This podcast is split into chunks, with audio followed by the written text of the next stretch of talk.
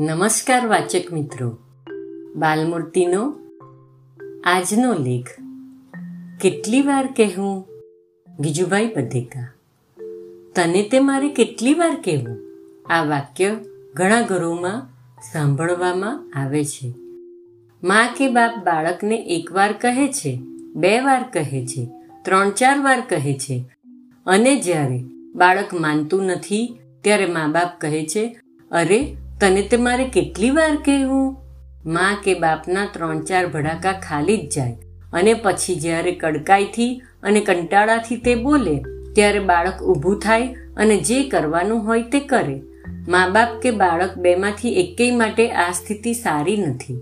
મા બાપને ત્રાસ થાય છે અને બાળક વધારે ને વધારે નિંભરું બને છે. આનો ઉપાય હોવો જોઈએ અને થવો જોઈએ. પ્રથમ તો માં કે બાપે હુકમ આપતી વખતે વિચારવું કે અમુક હુકમ કરવા જેવો છે કે નહીં. જો અશક્ય હુકમ હોય તો કરવો જ નહીં અને તે પડાય તે માટે વારંવાર કહેવું જ નહીં. થઈ શકે તેવો હુકમ કે કથન હોય તો સમય કે સ્થળ જોઈને તે કરવો. બાળક એવા જ કામમાં કે મનની સ્થિતિમાં હોય કે કહેલું નકામું જશે તો જરા રાહ જોઈને કહેવું. ઘણીવાર બાળકોને આપણે માટે રાહ જોવી પડે છે, ધીરજ કેળવવી પડે છે. એમ જ આપણે પોતે પણ રાહ જોતા અને ધીરજ કેળવતા શીખવું જોઈએ. સામાન્યતઃ આપણે એક જ હુકમે પતાવવું જોઈએ, બે વાર હુકમ કરવો જ નહીં. એક વારે ન પતે તો વિચારવા બેસવું કે શા માટે આમ બન્યું? બાળકોનું તો એવું છે કે જેવું આપણે ચલાવીએ, તેવું તેઓ પણ ચલવે. જો બે ચાર હુકમ પછી જ્યારે આપણે તાડુકીને બોલીએ, ત્યારે જ કામ કરવું એવી ટેવ બાળકોમાં આવી. એટલે નિરાતે બાળકો તેટલું તો ચલાવી જ લે. આકળા થઈ કે અકળાઈને હુકમ કરવા જ નહીં.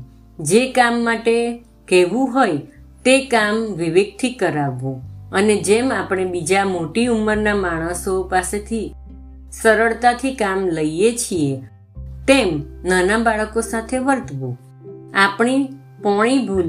બાળકો નાના છે એટલે માનને પાત્ર નથી એમ માનવામાં રહેલી છે.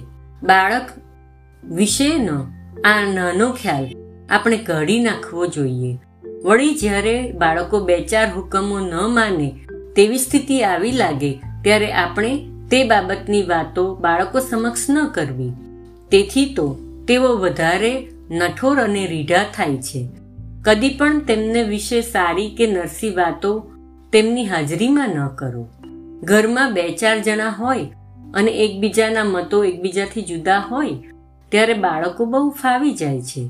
જે મત જે વખતે બાળકને ગમે, તે વખતે તેના પક્ષમાં જાય છે.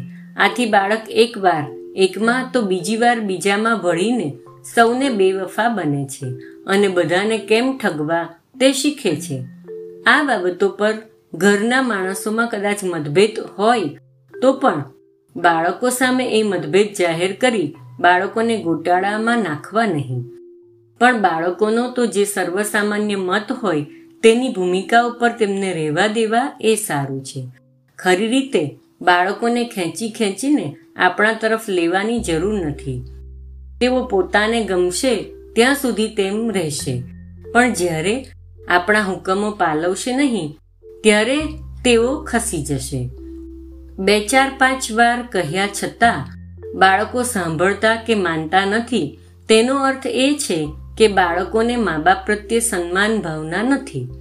તેમજ તેમ જે મા બાપને તેમના પર બોજ પડતો નથી.